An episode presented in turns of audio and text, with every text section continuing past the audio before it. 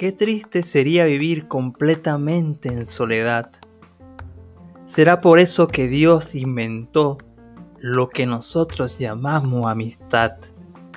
Son esos seres especiales que son como una especie de ángeles y se vuelven difícil de olvidar.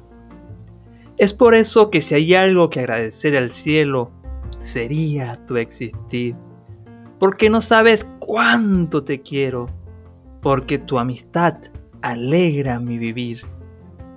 Le doy gracias a Dios, porque por Él fue que te conocí, y a ti, gracias por ser como eres, y por conmigo compartir esa gran persona que en tu interior tienes.